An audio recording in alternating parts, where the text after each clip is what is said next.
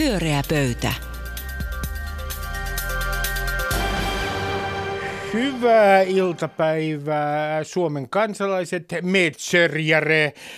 Pyöreä pöytä on kömpinyt hankien keskeltä vaivaa nähden tähän studioon. Ja täällä ovat sananvapauttaan käyttämässä Taru Tujunen, Maija Vilkkumaa ja Juha Itkonen. Tervetuloa. Kiitos. Kiitos. Ja huomautan kaikille kuuntelijoille, että Pauli on, Altistanan Pauli on kotona sairastamassa flunssaa, mutta saapuu tänne ensi viikolla. Terveisiä Paulille.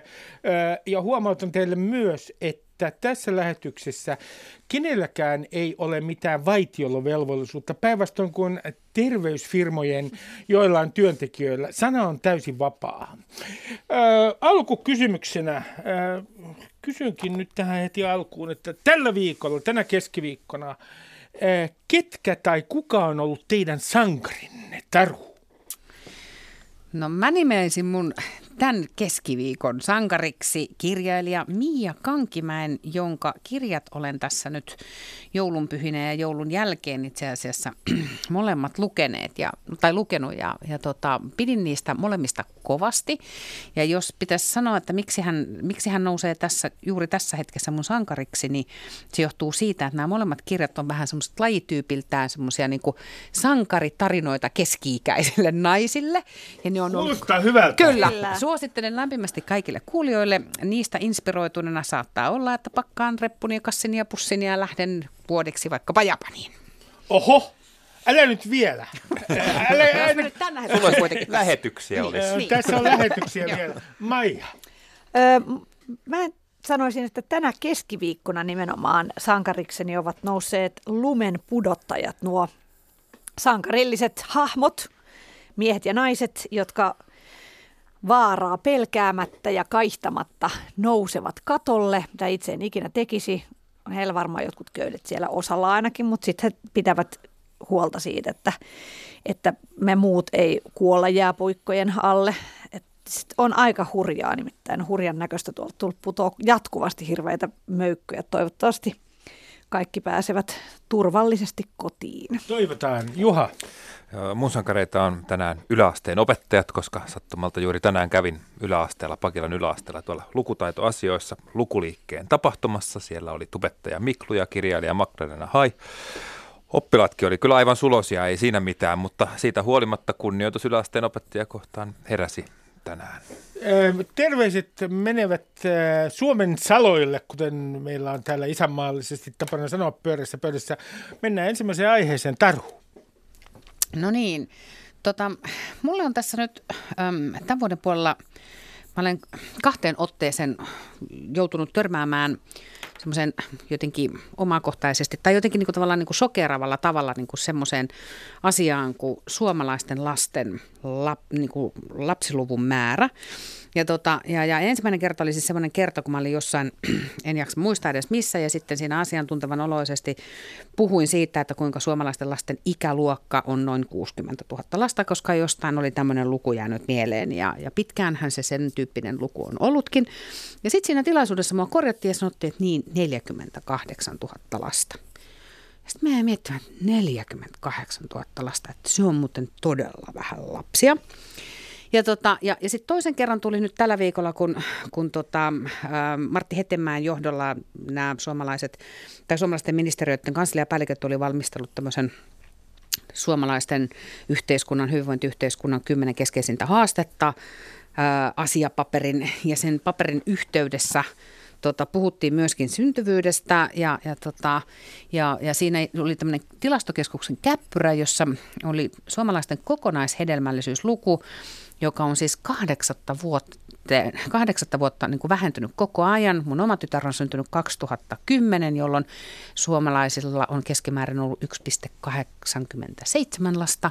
Ja nyt vain seitsemän tai kahdeksan vuotta myöhemmin me ollaan tilanteessa, jossa luku on 1,49. Ja tämä on mun mielestä asiallisesti ottaen tosi järkyttävää.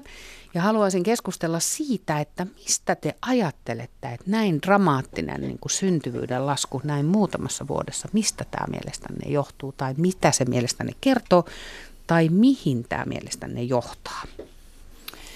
Useinhan sanotaan, että se liittyy tai se johtuisi siitä, että, että synnyttäjät eli naiset pitkälti tota noin, ö, aloittavat tai perustavat perheen entistä myöhemmin, jolloin sitten ehkä se aika tehdä niitä lapsia jää lyhyemmäksi ja myöskin ehkä sitten lapsia ei tule ihan sen verran kuin mitä toivoisi. Tätä kuulemma, tai tämä varmasti onkin usein syy. Mä en tiedä, onko se, riittääkö se noin selittämään noin dramaattisen laskun. Sitten nythän on puhuttu myös, että jotkut nuoret naiset ei välttämättä niin kuin koe sitä äitiyttä sellaisena niin kuin maailman siisteimpänä asiana. Mä ajattelen, että se maailman on... Maailman siistein asia on erittäin hieno jollaus äityydestä. Minäkin oikein siis laitan jakeluun heti. Kun mä olin 32 tai 33, mulle tuli hyvin voimakas sellainen niin kuin ajatus, että nyt se on tehtävä. Sitä voi nyt ehkä biologiseksi kelloksi. Ehkä se oli vaan sitä, että ympäris, ympäristö oli jotenkin johtanut mut paikkaan tai tilanteeseen. Ympäristön niin kuin ajatukset, odotukset, kaikki se, mitä mä ajattelen ihmiselämästä, että mä haluan ehdottomasti lapsen ja olenkin saanut – kaksi ihanaa tytärtä ja on siitä luonnollisesti tosi onnellinen. Siitä huolimatta mä ajattelen, että on hienoa, että ihmiset niin kuin elää eri lailla omia elämiään. Mutta siis suomalaisena, suomen kielen ystävänä mä koen tietysti huolta siitä, että onko tämä meidän kansakunta jotenkin pienenemässä. Mutta mä ajattelen itse, että se ei ole mikään kynnyskysymys, että ne olisi välttämättä suomalaista niin sanottu kansa, kanta suomalaista perimää ne Suomen kansalaiset ja, ja lapset, vaan, vaan tänne voi tulla myös muualta ja tehdä täällä lapsia, jotka puhuvat äidinkielenään suomea ja voivat niin kuin jatkaa tätä hienon kansamme perinteitä. Niin, siis tällähän ei oikein tunnu olevan selitystä tälle viimeisten vuosien jyrkälle laskulle. Kaikki ovat joksenkin ymmärrä, että miksi just nyt ja näin, näin selkeästi tämä trendi. Ja tämä vaivaa myös mua, koska minä olen lapsimyönteinen ihminen ja olen vaimoni kanssa päätynyt saamaan lopulta peräti neljä lasta ja tota, ajattelen, että lapsissa on tulevaisuus. Ja tota, tavallaan tästä keskustelusta on nyt, se on muutenkin monipolvinen ja musta niin kuin viime aikoina siitä on tullut jossain määrin ainakin mulle entistä häiritsevämpi, koska tämä ilmasto, kasvanut ilmastotietoisuus on sekoittunut myös tähän, niin mä oon kuullut aika paljon sellaisia mielipiteitä, että tämähän on vaan hyvä – että maapallo ei näitä lapsia kestä. Mä en itse asiassa pysty niin kuin sulattamaan tätä argumenttia. Mä en pysty katsoa lapsia noin. Kun mä katson lasta, mä en näe hiilijalanjälkeä, mä näin toivon. Erittäin Kyllä, hienosti sanottu. Hienosti sanottu. Erittäin hienosti sanottu. Voiko tämä niin olla ihan oikeasti niin kuin naisiin liittyvä kysymys? Mä mietin tuossa, kun Maija sanoi, että, että, että on niin kuin, naiset ei halua äidiksi tai muuta, niin mitä jos tässä onkin niin kuin oleellisena jonain niin kuin X-faktorina nimenomaan niin kuin miehet? Tai, niin kuin, tai vähintäänkin, kyllähän tässä nyt miehilläkin pitää tässä syntyvyskysymyksessä olla niin kuin joku rooli. Ja, että, et, et onko se, ja onko se niin kuin tavallaan yksilöasia vai onko sitten, niin kuin, kun paljon kuulee myöskin sitä, että, että tehdään politiikkaa, joka ei ole niin kuin jotenkin kannusta niin kuin lasten tekemiseen tai ei ole perheystävällistä tai muuta. Uskotteko te siihen, että, että politiikalla tai että tämän tyyppisellä, niin kuin jollain vääränlaisella politiikalla niin, niin ollaan aiheutettu tämä tilanne? Vai niin kuin, että missä kulkee tavallaan niin kuin yhteisön versus yksilön jotenkin niin kuin rajat tässä? Tämä on minusta niin kuin tosi hämmentävä asia siis kaiken kaikkiaan. Politiikka, kyllä se jotain voi selittää. Kyllä se ainakin yksi osa selitys, että millaisia ratkaisuja tehdään. Mä en usko, että se on se on kaikki tai ehkä edes merkittävin. Toi miesten osuus on musta hyvä, että sä nostit sen esiin, koska siis täytyyhän se nyt jotain, jotain olla, että miten vaikka niin kuin nuoret miehetkin, miehetkin sitten käyttäytyy ja millaista viestiä ne antaa, että olisiko tämä lapsen hankkiminen nyt vaikka jees vai ei. Mutta sehän ei välttämättä ole kuten kaikki tiedämme, niin se ei välttämättä tahdosta kiinni. Että kyllähän niin, paljon saattaa se, olla myös se. esimerkiksi Handmaid's Tale-tarinassa, joka voi aivan hyvin olla totta jossain ulottuvuudessa, niin siinähän nimenomaan se että yhteiskunnassa loppuu lapset, niin johtuu siitä, että miesten hedelmällisyys laskee. Siis spermassa ei enää ole siittiöitä, jotka pystyisivät hedelmöittämään munasolun. Että kyllähän voi olla myös, että ympäristössä niin. tapahtuu jotain sellaista. Mä luulen, että jossain määrin ehkä naisen tahto on sit voimakkaampi ja se on, on niin kuin naisen asia niin kuin tavallaan sen kuuluu olla, se on biologistikin sitä, mutta kai se ehkä jotain heikentävästi saattaa vaikuttaa, että vaikka nuoret miehetkin ovat eksyksissä ja miettivät, että ei minusta ole tähän, tämä on liian vaikeaa, minä haluan elää tätä vapaan nuoren miehen elämää. Mm-hmm. Rohkaisisin nuoria miehiä sitten. Että... Voiko tämä liittyä siihen? Minusta tämä on kiinnostavaa sillä tavalla, että jos me ajatellaan, että saman aikaan elinikä on kasvanut merkittävästi ja se johtaa niin kuin isoon demografisiin muutoksia, ei vain Suomessa, vaan myöskin globaalisti. Että jos me ajatellaan, että, että muutaman vuoden kuluttua, niin, niin, niin meillä on joukossa niin kuin yhä enenevässä määrin niin kuin sat satavuotiaita ihmisiä, niin voiko se tavallaan olla sitä, että jotenkin, että se, kun puhutaan pidentyneestä nuoruudesta, niin jotenkin tavallaan niin kuin se sosiaali, niin kuin se kun ikä on, niin kuin, fyysinen elikä on kasvanut, niin tavallaan se, ne sun ajanjaksot sen niin kuin, niin kuin iän, elämänkaaren aikana kestää pidempään, mutta biologia ei pysy siinä mukana. Että tavallaan, että me ollaan niin kuin, tavallaan nuoria kauemmin tai me ollaan keski-ikäisiä kauemmin, niin mä en tiedä, voiko siinä olla niin kuin jotain tämän tyyppistä juttua. Kyllä se hyvin, koska kyllä mä luulen, että mulla on paljon ystäviä, jotka on käyneet hedelmöityshoidoissa, jolle se raskaaksi tuleminen, että on ollut tosi iso tahtotila, mutta se ei ole vaan onnistunut. Ja sitten loppujen lopuksi se on kuitenkin onnistunut useimmilla ö, lääketieteen ansiosta, mutta, mutta et kuitenkin, että saattaa olla, että he, heistäkin moni, jotka on sitten hankkineet yhden lapsen, niin olisivat saattaneet hankkia selkeästi useamman lapsen, jos se olisi ollut niin mielettömän vaikeaa ja myös traumaattista tietyssä mielessä. Ja, ja siinä voi olla, että se ikä on yksi tekijä. Me emme ratkaisseet lopullisesti sitä, minkä takia tässä maassa syntyy niin vähän lapsia. Jos teillä on ehdotuksia, niin laittakaa meidän sivuillemme vinkki, mistä ongelma johtuu. Maija.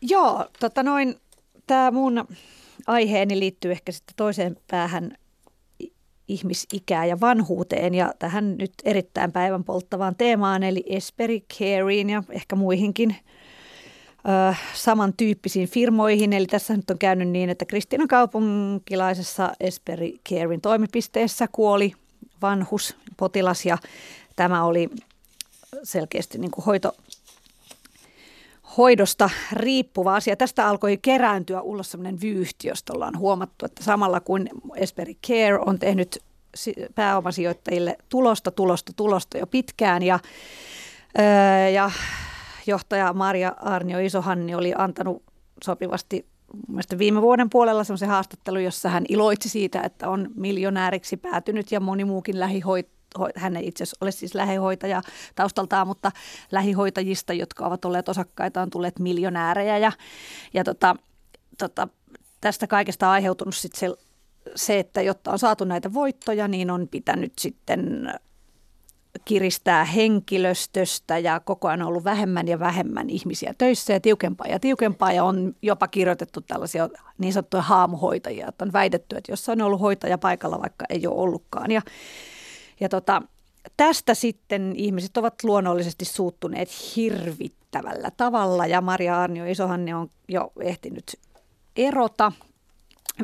Oli selvää musta alusta asti, että hänellä ei ole mitään muuta vaihtoehtoja tässä, niin Öö, tästä varmastikin meidän kannattaa puhua jotain. Mä mietin itse tätä niin kuin sen kannalta, että kun mä nyt luin sitä Arnio Isohannin vanhaa haastattelua, jossa hän, hän riemuitsi siitä, kuinka hyvin hän on saanut johdettua firmaansa niin, että siitä ihmiset nettoaa miljoonia, niin mä tunnistan sen sellaiseksi puheeksi, mitä tässä yhteiskunnassa käydään koko ajan. Ja, ja yleisesti. Yleisesti koko ajan. Musta se on ollut vahvasti kiihtyvällä mallilla niin, että koko ajan enemmän ja enemmän arvostetaan taloudellista voittoa ja oikeastaan sillä lailla, että se kaikki, kaikki muut elämän osa-alueet mielletään ja niistä puhuminen ehkä vähän idealistiseksi höpinäksi. Niin mä mietin, että onko tällaisten yksityisten toimijoiden, tämmöisten firmojen, joissa on pääomasijoittajia, joilla on kaikenlaisia vaatimuksia, niin onko mitään muuta mahdollisuutta kuin että tässä käy juuri näin?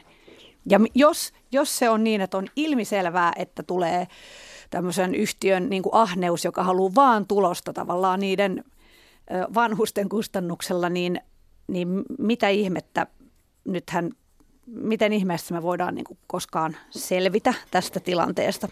Vai pitäisikö meidän mennä takaisin sosialismin tielle? Eli...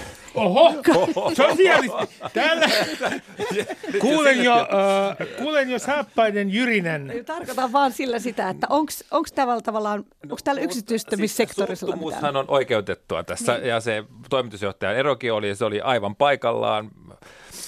Mutta että, että mitäs nyt sitten? Siis lyhyellä tähtäimellä on ihan selvää, mitä tässä käy. Yksityistämistä tulee niin kuin entistä suurempi kirosana, toi sote varmaan tuosta kaatuu, sitä ei saada aikaan. Ää, varmaan demarit ottaa tästä kunnon Gallup-kaulan seuraavaan Galluppiin ja ehkä voittaa vaalitkin. Ää, mutta silti todennäköisesti vaalien jälkeen se jonkinlainen sote on kuitenkin tehtävä. Jollain lailla tämä monimutkainen asia on ratkaistava, että ja mitä suuttumuksen jälkeen. Ennen, ennen soteahan tämä on kaikki tapahtunut, Nimenomaan. tämähän on nyt jo meillä käsissä tämä juttu. Että sehän on väärä käsitys, että sote olisi tuomassa meille sen yksityistämisen. Se, mitä mä oon sitä lukenut sotesta, niin, niin se, sitä voi katsoa myös niin kuin toisinpäin, että pyrkimys olisi saada edes vähän isompia yksiköitä niin kuin ostamaan näitä palveluita, jotta tämä homma toimisi jotenkin järkevämmin ja siellä ehkä siellä niin kuin palvelutuottajasektorillakin sitten olisi enemmän, enemmän valinnanvaraa. järkevämpi toiminta on mahdollinen kuin No kyllä, tuntuu, että... pakko sen olla, koska ei me nyt voida siihen niin kuin ikään kuin mihinkään 70-lukulaisenkaan malliin mennä tästä. Miksi emme on seuraava Emme kysymys. voi. Mitä sanoo Taru? No tota, mä oon silleen Juhan kanssa samaa mieltä, että mun on vaikea kuvitella, että tästä pakotettaisiin mihinkään. Mulla on semmoinen, jos en väärin muista, niin, niin tällä hetkellä vanhusten asumispalveluista kuntien tuottamana on enää muistaakseni noin 36 prosenttia, joka tarkoittaa sitä, että valtaosa tuotetaan ihan muualla. Ja itse asiassa niin kuin se muualla ei tarkoita vain ja ainoastaan yrityksiä, vaan siellä on ihan valtava määrä julkisen sektorin tai ikään kuin kolmannen sektorin toimijoita, Helsinki-missioita ja tämän tyyppisiä toimijoita, jotka toimii siellä tota, samalla tontilla ja, ja mikään kunta ei kykenisi ottaa enää tollaista määrää tai suomalaiset kunnat ei pysty ottaa tollaista määrää ikään kuin sisään uudestaan palveluita järjestettäväksi. Et se ei, niin kuin, mä en usko, että se on mahdollista. Mä otan tähän vähän toisenlaisen näkökulman, joka tota, joka, tota, tota, joka mun mieleeni tuli tässä, kun tätä keskustelua olen katsonut, ja se on tietysti se, että, että, tota, että äm, on, on sietämätöntä, että nämä yritykset on rikkoneet lakia.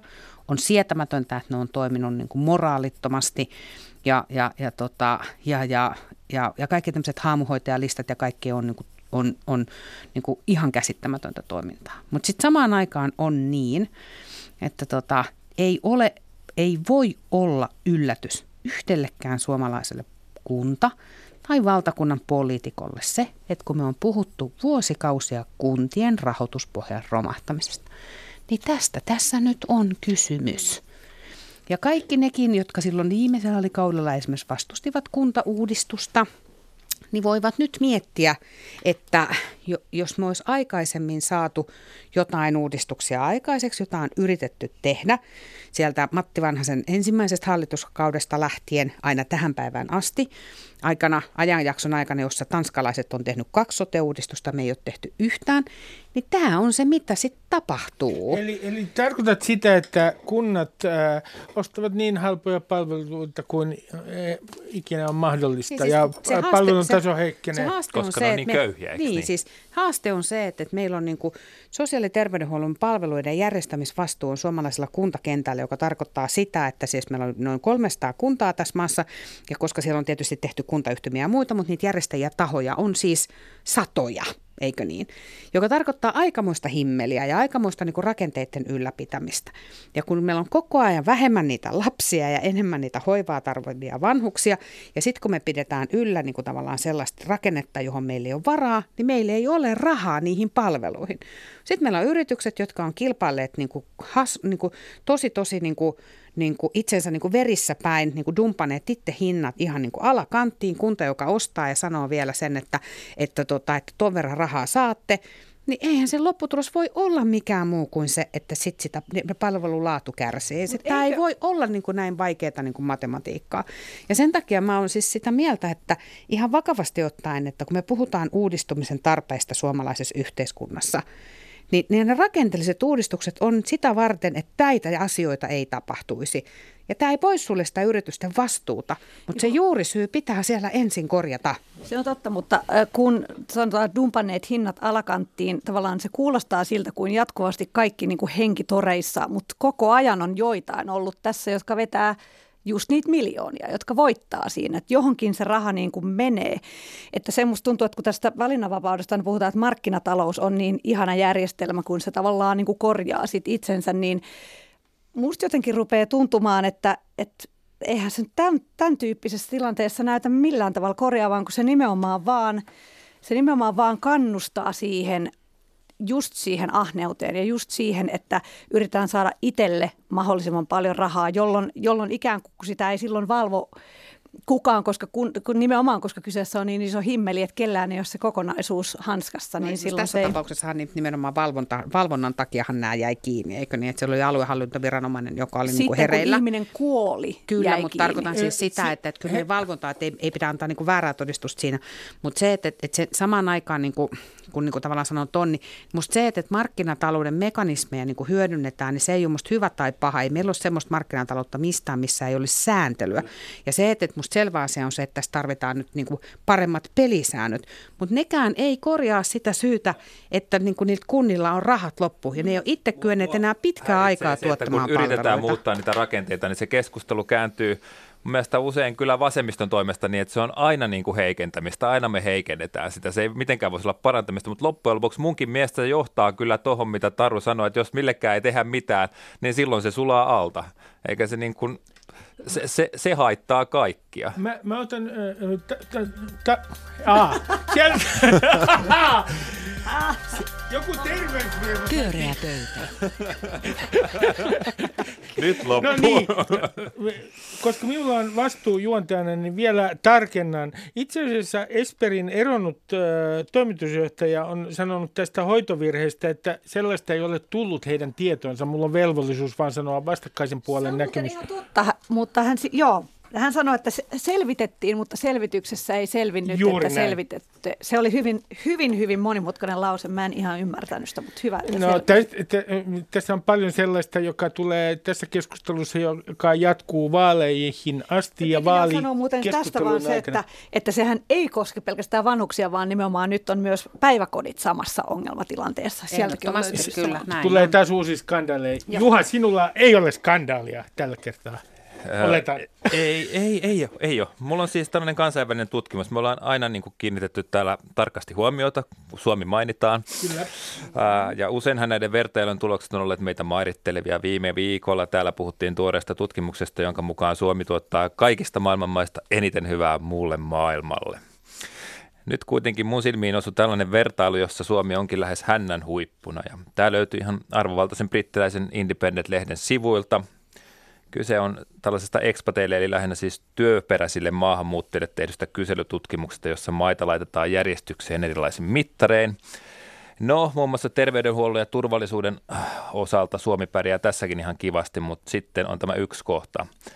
Best and worst countries in the world for making friends. Eli kuinka helppoa tai, helppoa tai vaikeaa on saada ystäviä. Ja Suomi on siellä 57 65 vertailusta maasta. Ja jännää tässä on se, mä sanon vielä ennen kuin keskustellaan, että me ollaan kuitenkin vertailun paras Pohjoismaa. Jumbosijoilla järjestyksessä Yes! Norja, Tanska ja Ruotsi. Ruotsi siis hänen huippuna. Maailman huonoin tärkeintä. maa saada uusia ystäviä. Ihanaa. Me voitettiin siis Ruotsi. Voitettiin. me oltiin ihan huonoja, mutta me voitettiin kuitenkin Ruotsi. Mutta siis, miten tässä nyt näin on päässyt käymään? Ollaanko me täällä Skandinaviassa, niin Pohjoismaissa, onnellisia, mutta ihan kamalan kylmiä ihmisiä? Niin, mi- onko, onko Suomi epäystävällinen, äh, poikkeuksellisen epäystävällinen maa? En mä siihen Ja yrit- Musta se on eri asia. muuttua vai eikö? Niin, siis musta se on eri asia se, että ollaan epäystävällinen tai tehdä ystäviä, eikä niin. Että se on musta niinku kaksi eri asiaa. Mä luulen, että mä en ole nähnyt sellaista tutkimusta, että jos sanottaisiin jotenkin, että suomalaiset on poikkeuksellisen epäystävällisiä tai ystävällistä kansaa. Mutta ehkä meillä on joku semmoinen niinku kansanoma, ehkä täällä niinku pimeässä Pohjolassa, pitkien välimatkojen Pohjolassa voi olla joku semmoinen niinku kansan luonteessa oleva niinku tarve tähän tämmöiseen niin kuin omaan tilaan. Että, et liittyisikö se jollain tapaa siihen, että kun te menette niin kuin Helsingissäkin niin kuin bussiin, niin, niin, niin, niin siellä on hirveä määrä ihmisiä, jotka kaikki istuu omalla penkkirivillään ja sitten te ruvetaan täyttämään linja-autossa paikkoja vasta siinä vaiheessa, kun on ihan pakko, jos haluaa istua, niin mennä jonkun vieraan viereen. Et meillä on tämmöinen niin kuin iso oman tilan tarve ja se ei ole niin kuin epäystävällistä, vaan se, se on jotenkin semmoinen niin kuin, et, et, et, et se liittyy jotenkin, mä tulkitsin, että se liittyy tähän ja silloin se voi olla se ystävystyminen voi olla ehkä hankalampaa. Öö, joo, mähän lo, tietenkin loukkaannuin tästä tutkimuksesta ja Miksi? Koska Bahrain voitti meidät vai? ja Costa Rica ja, ja Rica. Ugandakin. Ugandakin. Kyllä, Ugandakin. Saudi-Arabia ja Oman Kambodja, herran Jumala, sillä historialla.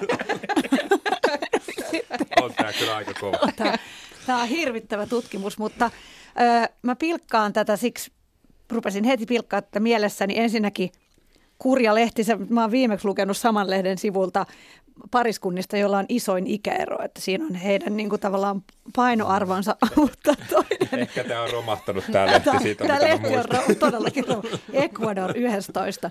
mutta tota noin, ö, niin, ö, mä luulen, että täällä on kuitenkin esimerkiksi Yhdysvallat on tota, voittanut meidät.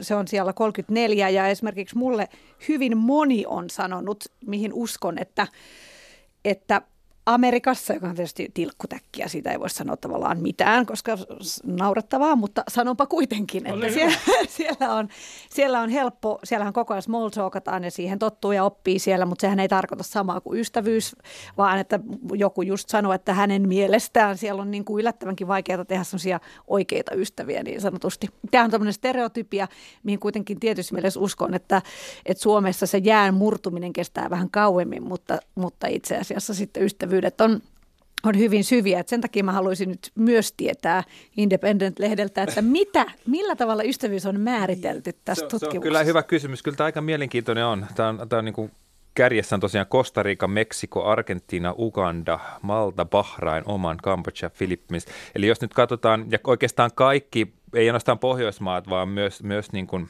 oikeastaan lähes kaikki länsimaat ja erityisesti tällaiset eurooppalaiset niin sanotut vähän vahvemman valtion maat on tällä perällä.